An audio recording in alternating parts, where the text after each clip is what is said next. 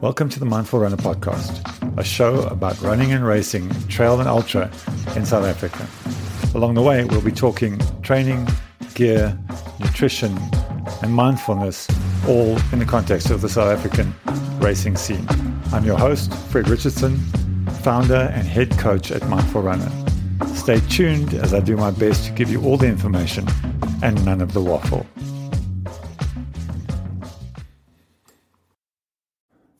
In this episode, I'm going to be talking with Graham Bird. If you've followed along in the last six episodes, then we've heard from some of the major characters involved in this incredible event called the Drakensberg Grand Traverse. Over the years, there's been lots of discussion in various groups about somebody should make a race out of this. Well, Graham and Spurge have stepped up to the plate, and they're the guys who will be organizing the first Drakensberg Grand Traverse run the DGT Run. Graham, aka Tweet, is an experienced adventure racer. He and his team, the Merrell Adventure Addicts, have raced all around the planet over the last 15 years. Tweet is also an event organizer, both for adventure races and for a number of iconic trail races that happen around South Africa. Spurge Flemington is the organizer of the Giants Cup Trail and the Ultra Trail Drakensberg, and I've interviewed Spurge in the past on Ultra Trail Drakensberg. You might want to listen to that. Both of these men have a passion for the High Drakensberg, and they bring unique personalities and skills to the table. And I can think of no better people to present the DGT race than Graham Bird and Spurge Flemington. In this episode, Tweet shares his views and insights into the upcoming DGT run asked Tweet to share with us some of his background and his personal experience with the DGT. Did the DGT back in 2014. Um, I think it obviously once seeing Ryno and, and Ryan get on the DGT and have, having heard about it earlier, it was always something I wanted to do. And we had the opportunity and we, we went out and did it. And we did it in November, pretty much the same time as what we're going to do the race. Absolutely loved it. I enjoy pushing myself to the limits and, and finding out, you know, what I can do. For me, it's always been something I've wanted to to push to another level for for other people. So a DGT race uh, sort of makes sense for me. Been uh, an adventure racer since 2005, so I suppose long distance and these um, these type of things where you're pushing yourselves through the night and uh, sort of nonstop are part of my DNA uh, and then been a trail run organizer since 2011. So combining the two with the DGT run uh, made sense for me, and uh, hope to, to, get other people out there to experience it. Yeah, and you're living in the Berg now, aren't you? Yeah, I moved to the southern Drakensberg at the beginning of 2020. It's a new chapter of my life. Been in Joburg, been in Knysna, and now, yeah, now the Drakensberg. We're just down here to experience the the big mountains, the different type of uh, scenery and really loving it and really enjoying it. And any time that I have popped up onto the top of the escarpment and into Lesotho, it's always been a wow moment. It doesn't it doesn't lose its appeal. Um, you know, even now that I'm down here and do pop up a lot more than than I used to. Yeah. It is pretty special up there. My vision for the race is make the DGT a little bit more accessible for the average well, I say average person, it's not really an average person that can jump up there at any point in time. I think DGT is always, for a lot of people, holds, uh, you know, they want to do it, but there's a lot of challenges to doing a DGT. You don't just pop up there and do it. It's uh, preparation, it's logistics, it's safety. And I think for me, one of the big things of looking to organize an event is trying to take a lot of that that hassle away and just get let people you know do their training and get up there and do it and we try our best to look after them. So that was one of my reasons for for looking to do it. And then secondly was you know potentially bringing a little bit more um, coverage and a little bit marketing and and more people to the area. So not it's not only about the race it's also about building uh, DGT as a potential hiking trail. You know, it's there, but making it a little bit more accessible for the everyday person to go and do over five or 10 days whenever they want to. So that's, you know, also part of the vision is the long term goal with DGT is, you know, maybe putting one or two refuge huts up there, getting the locals involved, you know, organizing the safety, and making it easier for people to do the DGT. I think Armand's story was the, the clearest on how challenging it is to actually get yourself to the start. And then when you're at the finish, what do you do? Who picks you up? And if you do have to bail, how do you coordinate that? And what do you do when you're bailing? Yeah, I mean, for the race, obviously we're going to look after all of that. And then obviously as part of the vision for the DGT trail throughout the year is then assisting people in, in how to do it. And probably the main thing for that is looking after the safety of, of people up there. Or not look not us particularly but making it safer for people to do it. You know that's what we'll start working on uh, we want to get the first race up and going and then start to work on this DGT trust and the DGT uh, long term vision. Yeah, we'll definitely get to that DGT trust during this interview because that's really fascinating.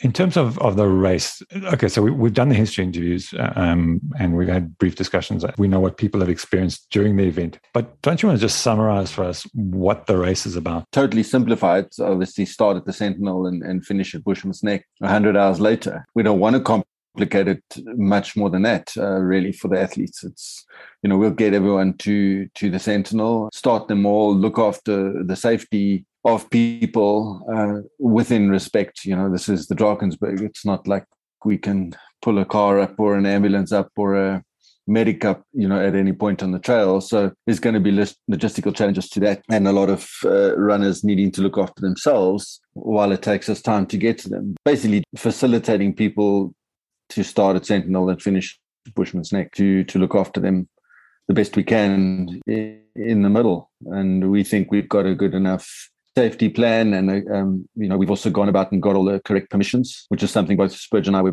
felt very strongly about. Is we didn't want to just be popping people up there and then running across uh, Lesotho uh, without actually having spoken to Lesotho government and more importantly the chiefs and uh, the districts uh, that we will run through. You're sticking to its six peaks. Yeah, I think the year we did it, we got about two or four or something, or two or five with about six and or no, about seven or seven and a half thousand meters of climbing. Um, yeah, and uh, the intention at, at this stage, it's all been stated that we will stick to, or we will, we'll stick to the six peaks as Gavin has, you know, defined the DGT up the Sentinel up at Sentinel, the chain ladders, pick up the six peaks and descend via Thamathu Pass into Bushman's Nek. So basically, those at this stage is the only conditions we're putting down. You need to touch the six peaks and then you need to descend through Thamathu Pass to Bushman's Nek. We've drawn the route on the map and we've looked at it. You know, we've looked at how many potential different routes people could take from a safety point of view and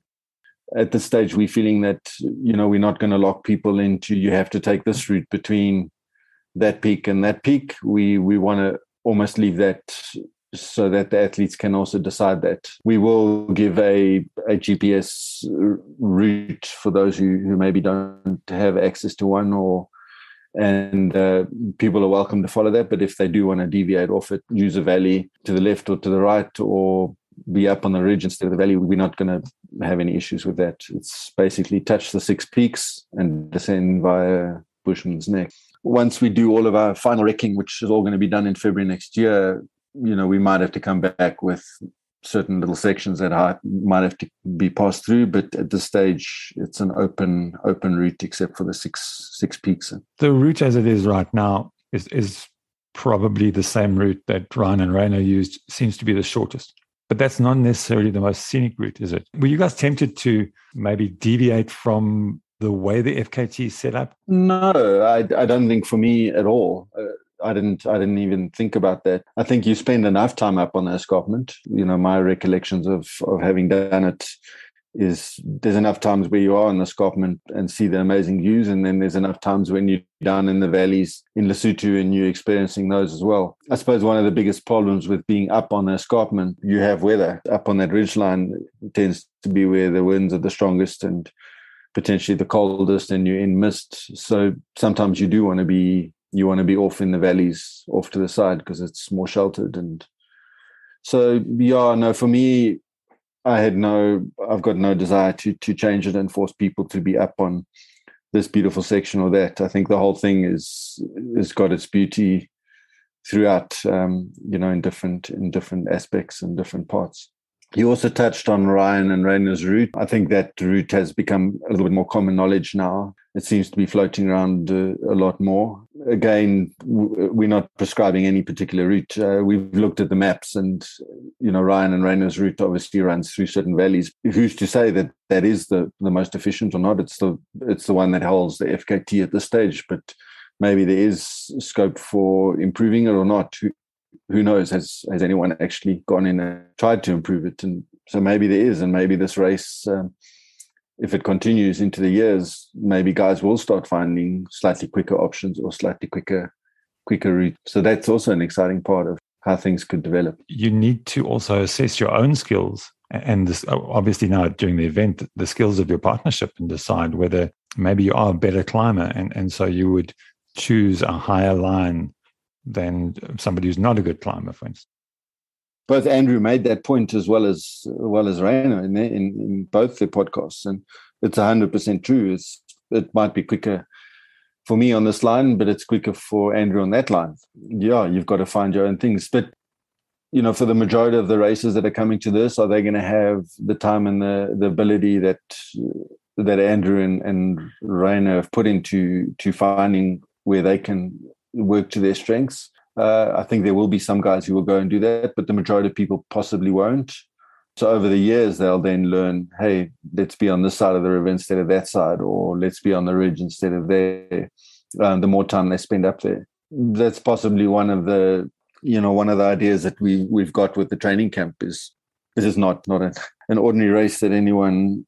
It's completely different to anything that anyone would have done, and what we want to do is we just want to get people up there so that they can understand what it's like to be on the top of the Drakensberg. There's nothing really that compares anywhere else in the country. The way they can come in, it can, can be super hot, and 10 minutes later, you can have all your gear on. And also just understand what the terrain is like up there, um, how to look after yourself uh, through the nights. Um, so it's more just being people, being with people up there and getting an understanding for that. It's not really about showing them the route or this or that, because at the end of the day, 210 kilometers, it's difficult to remember all the parts. It's more about uh, just making sure people have an understanding of what it's going to be like up there.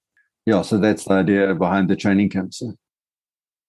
Yeah, absolutely. As you say, um, spending time up there, understanding the difference between being on the goat track and being yeah three yeah. meters to the left of the go track and really struggling. The compulsory gear list uh, that you've published, it looks like a fairly standard mountain gear list. I'd imagine the teams looking to win the event are going to be going with just what you've specified. But between the front of the race, you guys are estimating about between 38 and 44 hours, and the back of the race at a 100 hour limit. That's a lot of time difference. What would you recommend that the slower guys, the slower teams, actually carry? More than the compulsory?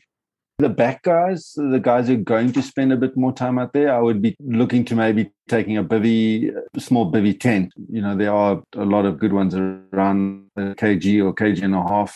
It would be more about taking something like that because the guys who are going to do anywhere from 50 to 100 hours, they're going to be sleeping a few times along the route. They're probably going to suffer a bit more weather than the, the quicker guys. So my advice would be to take something that's going to make your sleep uh, a lot more pleasant. You know, if your sleep can be pleasant, you're recovering a lot better, which means you're going to move a lot quicker.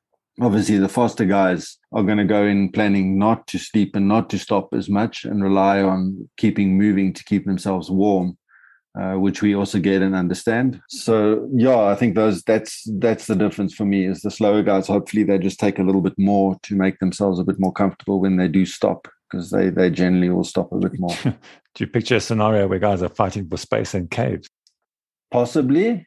Um, yeah, probably. I mean, it's obviously our intention to to put you know onto the tracks and onto the the GPX file that we provide everyone will be to put all the shelters that we do know about along the route, so that people have the ability to go to any of those points should they get into trouble and they might use them and decide that that's where they're going to go and, and hole up for the night. And yeah, you could could find a could could be an interesting situation. A cave made for four people and has twenty people arriving at it.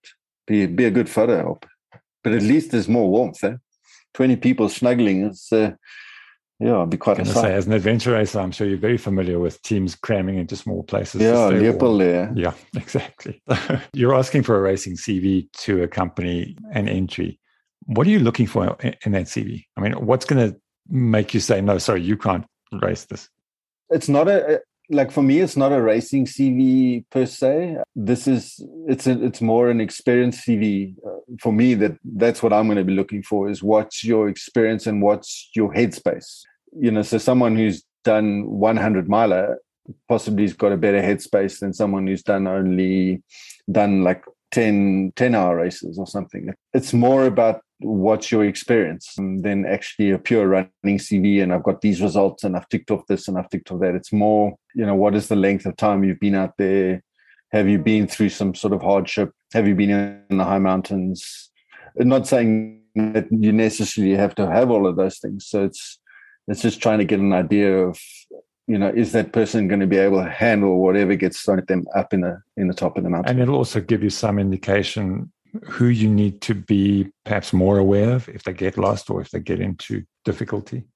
Yeah, I wouldn't say we're going to be putting our eye on anyone in particular. I think the whole field. You know, we're not there to we'll watch you and we won't watch you. We we'll watch everyone exactly the what's, same. What's the barest minimum unit you're going to accept, given the fact that you are having the training camps? So in theory, if I'm a, a marathon runner and I want to do the DGT and I come on a training camp and you you take me through through the night in the berg, surely I'm going to be fairly well prepared. I would almost then self like select myself because if you've been through that, surely you're going to be going, yes, I want to do this, or hell no, there's no way I'm doing this. Yeah, that's yeah, that's also part of it. the training camp. We're gonna we want to take people on the training camp, let them understand. So you might find people come on the training camp and go, "Hey, this is not for me." Like you said, you might get some guy who's got very minimal experience comes on a training camp and absolutely thrives because he's now found his calling or he he's just has the ability in the head to to cope with whatever is thrown at him up on the top of the mountain. I think anyone and everyone can do this. There's no stopping people because you can't really do it. It's once if you put your mind to it, you can get through all of this. And that's what we want to help with the training camps and ultimately help with the race is getting people through, getting getting people through this. Are your checkpoints going to be manned? And if so, so when we talk to checkpoints, we're talking about the six highest points. Are you going to be manning those points? No, uh, probably at this stage we'll do. Like I said, obviously we we're going to be spending probably four to five weeks up there in, in in February along the route, actually finalizing exactly where and what we'll put sort of safety stuff. But at this stage, um, the the plan is not to put people man people at the checkpoints. The reason being is they're very exposed. I think you know you know you you fred know exactly how exposed Thabana um Thabana is. So we won't want to put teams and put our people at risk and having to sit there for hours and hours exposed to where at least the runners come through tag the peak and they're off the peak and down into the sheltered area within four or five minutes. So the the plan at this stage is we'll probably be putting um, satellite boxes um, at the peaks, which will read a timing chip as you go past. So we'll obviously clock. We'll get the clock in to know that everyone's past the peak and that you've actually successfully gone there, and then continue along your way. In terms of safety teams, actual checkpoint people along the route, again, still to be finalized we don't want to because we want to keep the route open between the peaks we'll put our safety teams up you know in the mountains and we'll put them in in a slight you know a sheltered area either just on the route that we give or slightly off so that at least they're in the area in the vicinity should there be an incident with one of the runners and they can respond uh, accordingly. So some runner might uh, run the whole race and not see any of our checkpoint guys except for the Sani road crossing. Doesn't mean that our guys aren't there and we're not checking up on you. It just means, you know, they're in a sheltered spot, uh, ready to respond if there's uh, an emergency. And then we'll rely on technology and tracking to to get the the checkpoint ticked off. Yeah, those high points can be very exposed. Well, they're obviously the highest points around. They're all exposed. And as you mentioned earlier as well, even running on the ridges when the weather's wrong is just it's it's crazy, but it's they they you know they they're durable. Um, I remember during our time when we did uh, DGT, we we came up the ridge for Mafadi, and I think for the four of us, it was like some of the coldest that we'd ever been in our lives. And we, I remember we just all huddled in and we just said, "Listen, no one sprained an ankle, no one stop or anything. We need to just keep moving." For this 10 or 15 minutes and get out of this weather you know tag the peak and then just get down and we all needed to just focus and keep moving and knew that if one of us stopped it was going to put the other two or three of us into a cold situation so it's just knowing that hey it's 10 minutes or 15 minutes and you can drop off into a valley and uh, you know be a lot more a lot more sheltered and a lot more warm. So even discounting wind chill going down into a valley, it's going to improve by three or four degrees Oh yeah, that same story. You know, for, with Mafadi, we hit Mafadi, and it was ridiculous. Like we we were all coldest we'd sort of ever been, and we dropped off at Mafadi. You drop off very quickly into Lesotho, down down a valley, and you drop a couple of hundred meters, probably in the space of a kilometer or two kilometers. And within half an hour, we were down the bottom. Rain jackets were off. Um, we were a lot warmer, and that was just half an hour. So it's knowing how to deal with that and knowing the cold okay cool just keep keep calm get down the hill and you're back in the world. as far as the website goes you got two cutoffs. Do you imagine there being more cutoffs than those two? You know those are the two published cutoffs which we will we will look to enforce. Obviously the first ones as a percentage of the race. They're not, they're not, you know, the two cutoffs are not split evenly. The first cutoff is relatively quick, actually. I think it's at 50 Ks, Cleft Peak, 53 Ks or 55. But, you know, that cutoff time, if anyone's battling with altitude and if anyone can't handle the mountain or if anyone realizes this, this is not for them or they're just way out of their depth, we'd rather catch them sooner than later. So hence an early cutoff um, and I think, you know, having chatted with Ryno a lot, generally anyone who gets to Cleft Peak and gets there fine, they're going to finish the DGT. Basically, they, you know, they've got through the, the worst part. They've adapted. Their bodies all all come right. Their heads are fine. They've you know they've settled into it so it's that first that first cutoff is probably the the most important one to just you know anyone who's going to battle we'd rather them not be continuing and rather getting them off the mountain earlier than sending them on and then having issues later in terms of trying to find them or then working to get them down off the mountain. I've been thinking. So I just want that's at Black Mountain. That that's where's the SANI checkpoint at that the road crossing of Black. So Mountain? majority of the DGT routes, the FKT routes, actually cross.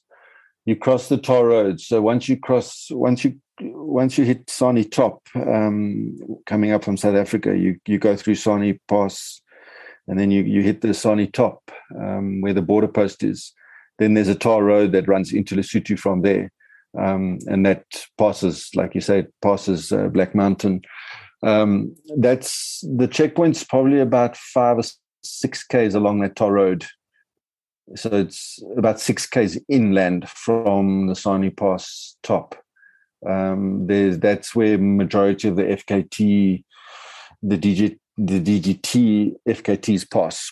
Uh, so we'll probably set up the checkpoint there and a support station there. There's actually a church. There's a church very close to where everyone crosses. So we'll probably use that church, which is where we'll set up a base um, for all the runners to come through and have their have their water table or their support station 160 kilometers into the race. Are, are you going to allow supporters there? Yeah, I think we will allow supporters. We're still coming up with the exactly how it will work.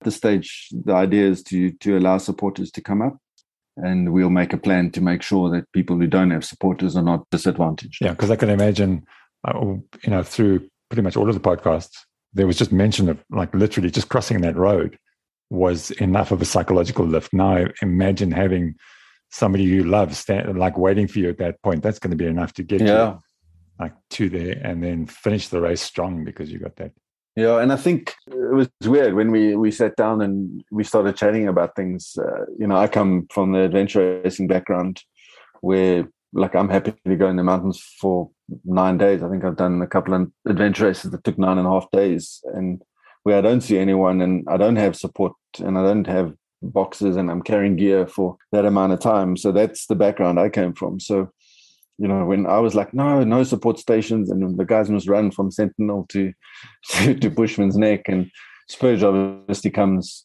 Spurge is also super tough and everything, but he's obviously UTD, and he was no, I think we should have a support station and this and that, and you know, support. And obviously, we've come to, you know, we've combined, and and now there is a support station there, and um, and I think it's a great thing. And it was something we also chatted about in terms of the FKT time. We've been very respectful of everyone that has done the DGT, FKT. Um, we've spoken to, I had a lot of chats to Ryno about about doing the event there. And so it always had his, I'd like to say blessing, um, just because I feel Ryno's done a, a massive amount of work on the DGT over the last few years. Chatting with him and realizing that the race we can't we can't put the race times into the same category as the FKT times, and I think once we realize that and understand that and totally agree with it, then then it was like, well, it doesn't really matter if we do put a support station in it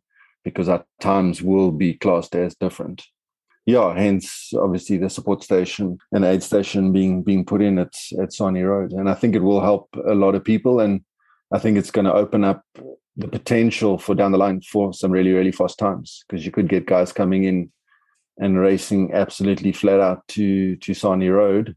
You know, they could get there in what 20 24 hours and then totally refresh and, and push on for the final 50s. Yeah, I think if you look at 100, 100 mile times, sub 24 is, is not a it's not a significantly difficult time to run, no. but you have to put that in the context of the Drakensberg. Yeah. It's not going to be that easy, but it'll be really interesting to see some of the experienced 100 mile teams yeah. taking it on because because my feeling is exactly that that if you run it hard as a 100 miler yeah. and then see where you are when you get to Sani Top. Yeah. But there might be some real surprises in terms of the time. Yeah, I, I think so. Uh, the Oaks can, they can afford to then push Definitely it. adds a fascinating aspect to the event. Yeah. So, Tweet, you're both, I mean, you're both accomplished race organizers. You've got your own events companies already, and, and both of you are working on events around the country. But for the DGT, have you formed a new company? Yeah, uh, it just, just makes sense and it's it's easier yeah, so we just combined and just formed a DGT Adventures P2I Limited, and we run, you know, we run DGT out of there. We said we've we've obviously got plans and hopes for a DGT Trust, uh, which will obviously be a separate, an, another separate entity, uh, which maybe we'll touch on just now. Yeah, actually, that's a good point. Let, us talk about that now. The, the DGT Trust, um, also publicized on the website. What are your plans with the trust? I think when Spurge and I got together to chat about this, well, you know, firstly, how did it come about that we actually both ended up on, you know, look organizing a DGT? I've lived in Knysna and I I organized events and DGT. I did it in 2014, and it's always been my idea. Like, geez, I needed we need to put a race up there and do this as a race. I'd always been thinking of it, and and and I couldn't. I chatted with Ryno about it a long time ago, and then I'd always heard of Spurge and heard of Ultra Trail Drakensberg, but I'd never met him at all. And then we moved to Underberg last last year in in January, and and everyone we bumped into Underberg, they were like, "Oh, you must meet Spurge. You must meet Spurge." And I think Spurge was the same. Everyone he bumped into, "Oh, you must meet uh, Graham Bird," because obviously we both organizers. And I think Sarah, my girlfriend, actually started chatting with Spurge on WhatsApp about cows they were talking about cows and dairy cows and stuff. And eventually we just said there was like, hey, we actually should just meet. And then we then met for a coffee and uh, and we just chatted. And obviously since then we've become uh, mates. And at some point, uh, either he said it or I said it, it was like the DGT. Yeah. And we were like, he was like, I'd love to organize a race. And I'm like, yeah, me too. And we are like, okay, well, hey, let's maybe do this. Um, and obviously Spur just got the context in Lesotho in terms of uh, communication with the chiefs and uh, you know government officials and border control by Ultra Trail Drakensberg. So hence, yeah, we said let's do this, and uh, we didn't really get our asses into gear uh, last year when we hoped to because of COVID. Everything was like, well, let's wait until the borders open, and um, yeah, and we didn't really get it together, and then eventually I think in July we were sitting, we were like, no, we, we must do this thing now. And uh, yeah, and that was I think in August we just came out and announced that we're doing it, and it was more it was more to just get us off our asses and and start actually putting this thing together.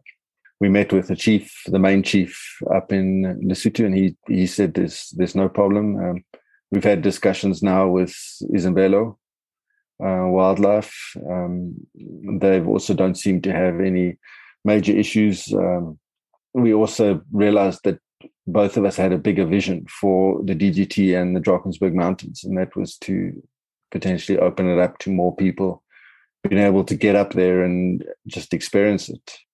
The idea was to potentially make DGT into something of a recognized, a more recognized hiking trail. Not saying we want to open it up massively or anything, but just making it more accessible to the average person. So potentially building some refuges, so, so making it a benefit to the local communities, the, the little districts that you run through and the villages that you pass fairly yeah. close to. So that's where the idea of the trust came in, is just looking at the whole bigger picture of what the DGT is, is about creating more tourism around it, creating benefits for the local communities, investing in some sort of in- infrastructure along the route, like I said, with those huts and potentially getting local people to man the huts so that hikers, as they come through, there's there's some shelter for them, potentially some food for them. Working with those guys and upskilling some of the locals in in Lesotho to help with rescue and guiding and and safety up there. Yeah, so that's sort of the idea of the trust and, and where we want to go. And we we also don't want it to be totally about uh, myself and Spurge, not at all. We want the, the trust to be almost managed by other people, you know, a board of trustees, you know, the local chiefs, be it someone from Lesotho Tourism, someone from Ezemvelo, someone like Gavin, potentially from Mountain, you know, who knows the mountain really well from a hiking and point of view, potentially mm. someone representing the runners. So there's a representative of all the people that use the mountain and and use the routes, put them on a on a board of trustees that then helps to to guide what what actually gets done with it. So it's not totally mine and Spurge's ideas. It's ideas of a collective group of people of how we can how we can uh, bring this to to the communities, to the world, to tourism, to hikers, to runners, to everyone. And then look at and look at funding it. Obviously, the the race would would put in parts of the entry fees would go towards it, encouraging runners to potentially collect more money towards the trust, and then maybe down the line looking at other ways of finding. Funding. You've raced all around the world and on multi-stage events, and been obviously encountering um, local populations all over the world. It enriches the whole experience, doesn't it? When you are meeting the local people versus a race organization. Yeah, you want to you want to understand it, understand the area, and so that's yeah, that's also part of it. From a safety point of view, if you've got the buy-in of the locals, and there's actual control from a local point of view, the route then becomes a whole lot safer. Yeah. You know, the success of the DGT as an event is wholly dependent on the support of the local communities. It is vital that they see value in it and the benefit from the DGT. So we'll recognize, you know, we recognize this as one of the key factors for the event. As we go along, the specific areas that we'll focus on and developing a relationship between the event and the community is we'll look to supply, you know, get supplies and materials from the locals wherever we can. We're not shipping a whole lot of stuff up there from here, rather using them. Provide local employment wherever we can, yeah. pre and during the event. Invest in the infrastructure along the route. So potentially the huts and whatever else we feel needs, you know, channeling a portion of the entry fees back into the communities. Encourage runners to sign up as friends of DGT. So maybe, you know, they help with the fundraising towards the trust and then focus on a year around sustainability, you know, raising the profile of DGT as a special hike or run and upskilling the local residents to help with the guiding and help with the mountain rescue and help with the safety aspects of, of anyone doing the DGT. Yeah, I think just the the fact that you guys are going to be doing this, that you are um, spending as much time as you are from a safety point of view, checking out the route is already going to make all future FKT attempts and the race safer because you're going to be bringing so much more information into the the mix now? No, I think we will. Whether it changes the FKT in the years to come, and that is, you know, something one or two people have said to me is like, "Are oh, you going to change the whole character of the route and the whole character of what it means and stuff?" And I suppose we will, uh, in to, to some certain extent. But is that good or is it bad? I, I don't even know the answer that. It'll just be great to see so much more people up there experiencing it and enjoying the beauty of it, um, whether it's in the valleys or whether it's on escarpment. The beauty of pushing yourself and pushing yourself to whatever limits you might have or think you have, pushing through those limits. Yeah, I'm bringing that up now. I, I want to actually talk a bit more about that because all of the events that you put on, well, not all of them, some of them are accessible to people who aren't looking to push themselves. But if I look at your fastbait events, for instance, you're definitely the kind of organizer who is looking to get people to dig deep into themselves. Yeah, I am. Uh, I suppose that comes from my background. Uh, my background as an adventurer for 15 years, having done the really big events and having to push through a lot of dark places. and everyone I go into, you come out the other side and you realize, hang on, that actually wasn't that bad, or it wasn't nearly as bad as my head made out that it was going to be one hour, 10 hours, two days ago, or, you know, whenever it is. And I think I always wanted to let people, you know, hit those limits and realize they can actually just punch straight through them very easy. And whether it's someone coming to my you know 5k run in in Joburg where they have to go up a this very steep mountain and climb 100, 200 meters, and you see these people who have just climbed off the couch come there to think they can't do it, and it's and you they get to the end of the 5k and to see the joy on their face is amazing that they've now pushed through that little boundary with them, or to get guys through adventure races that I put on and get them to the end and see their joy in okay, she's we actually got through that tough thing. Or seeing any other competitor getting through world championships or or tough expedition races and realizing actually nothing's really impossible. So yeah, that's always been uh, you know a bit more of my philosophy is trying to get people to to push those boundaries and realize actually there's uh, there's way more on the other side of the comfort zone. I agree with you 100% on that philosophy, and it's something that I see very often in in taking people to the mountains in in watching other people race.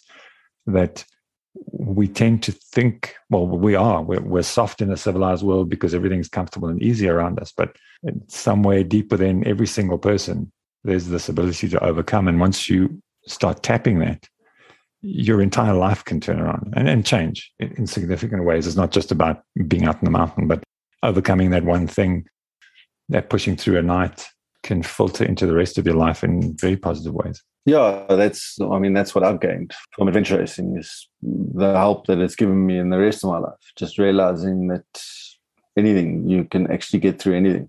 Uh, if it's a work issue, if it's not, if it's a personal issue, if it's if the shop doesn't have your this the thing you want. It's like I now know how to handle it better just because I've been in whatever zones on these races and realize actually nothing's actually an issue and nothing's actually a, a problem. Yeah, everything can be endured and overcome. And yeah, exactly. Yeah, and then there's the sense of community that these events that these events bring in as well, aren't they? I mean, this is a special event. It's already got a special history. Anybody who races this, whether they do it at the inaugural event coming up now or they do it over the next 10, 15 years, those people are all going to share this common bond of we did that event yeah. And and only those people understand what that is. I think that's that's a big part of this for us as well is it's not you know we're hoping that the people do that do sign up to this this is not purely about those four days next year in november. This is about the year of of of preparation and getting up into the mountains and exploring the mountains and realizing how beautiful it is and also pushing themselves and like you said just building that community. So going and going on the training camp and spending the time with the 30 other people just having a joel that weekend where it won't be about like well, how fast can we all run or whatever. It's just spending time with like-minded people. Getting up there maybe on your own or your teammate or with a couple of other teams and exploring up there to maybe find faster routes or saying, hang on, I'm not actually going to look for the fastest route. I'm going to do and go on the escarpment. So now I see a different part of the route. Um, so it's that's that's exciting. Is you know what what's what are people going to do as they now prepare and as they they build towards this event. It's and like you say, it's going to build a community. That's probably the most exciting thing, and the the thing we're looking most forward to is is building the DGT community. There's already one, as you've now um, you've interviewed a lot of them that are in it, but bringing a lot more people into that fold. Yeah, it's going to be spectacular. Yeah, the race has been a long time coming, as you say. I think anybody who's been involved in the, in the event or in the DGT itself or, or noticed it, who's, who is a racer, has kind of gone, yeah, it would be nice to have an actual race there. It's not going to be it's not going to be easy, uh, and there are some challenges, but uh, we believe we can totally overcome all of those challenges, and we're going to look after people. Let everyone uh, tackle the goal and push their limits and get out of their comfort zones and, and arrive at Bushman's Nek with the, their biggest uh, smile and uh, biggest uh, soul, yeah, soul food event that they probably ever would have tackled. I can't think of, of two better people between you and Spurge to put this on. I mean, with your your experience of racing and Spurge's knowledge of those mountains, um, and, and both of you being properly accomplished organizers already, really can't think of anyone better to put this together. Yeah, I think it's I think it's good. I think we we're also going to bring different things to the party. You know, we, we will we will have slightly differing views, which is good because then you know we figure out what's actually then it maybe makes both of us change our perspective and find something even stronger and even better. It's an exciting. I'm I'm really looking forward to the next year of putting it all together. That was Graham Bird, one of the organisers, along with Spurge Flemington, of the DGT run. So, what are you waiting for? Get your entries in, get into the mountains, get training, find your training partner, have a blast. As always, thank you for listening. If you want to know more about Mindful Runner, check us out at mindfulrunner.co.za. On Instagram, you can find us at Mindful Runner. In the meantime, enjoy your running, happy trails, and don't forget to subscribe.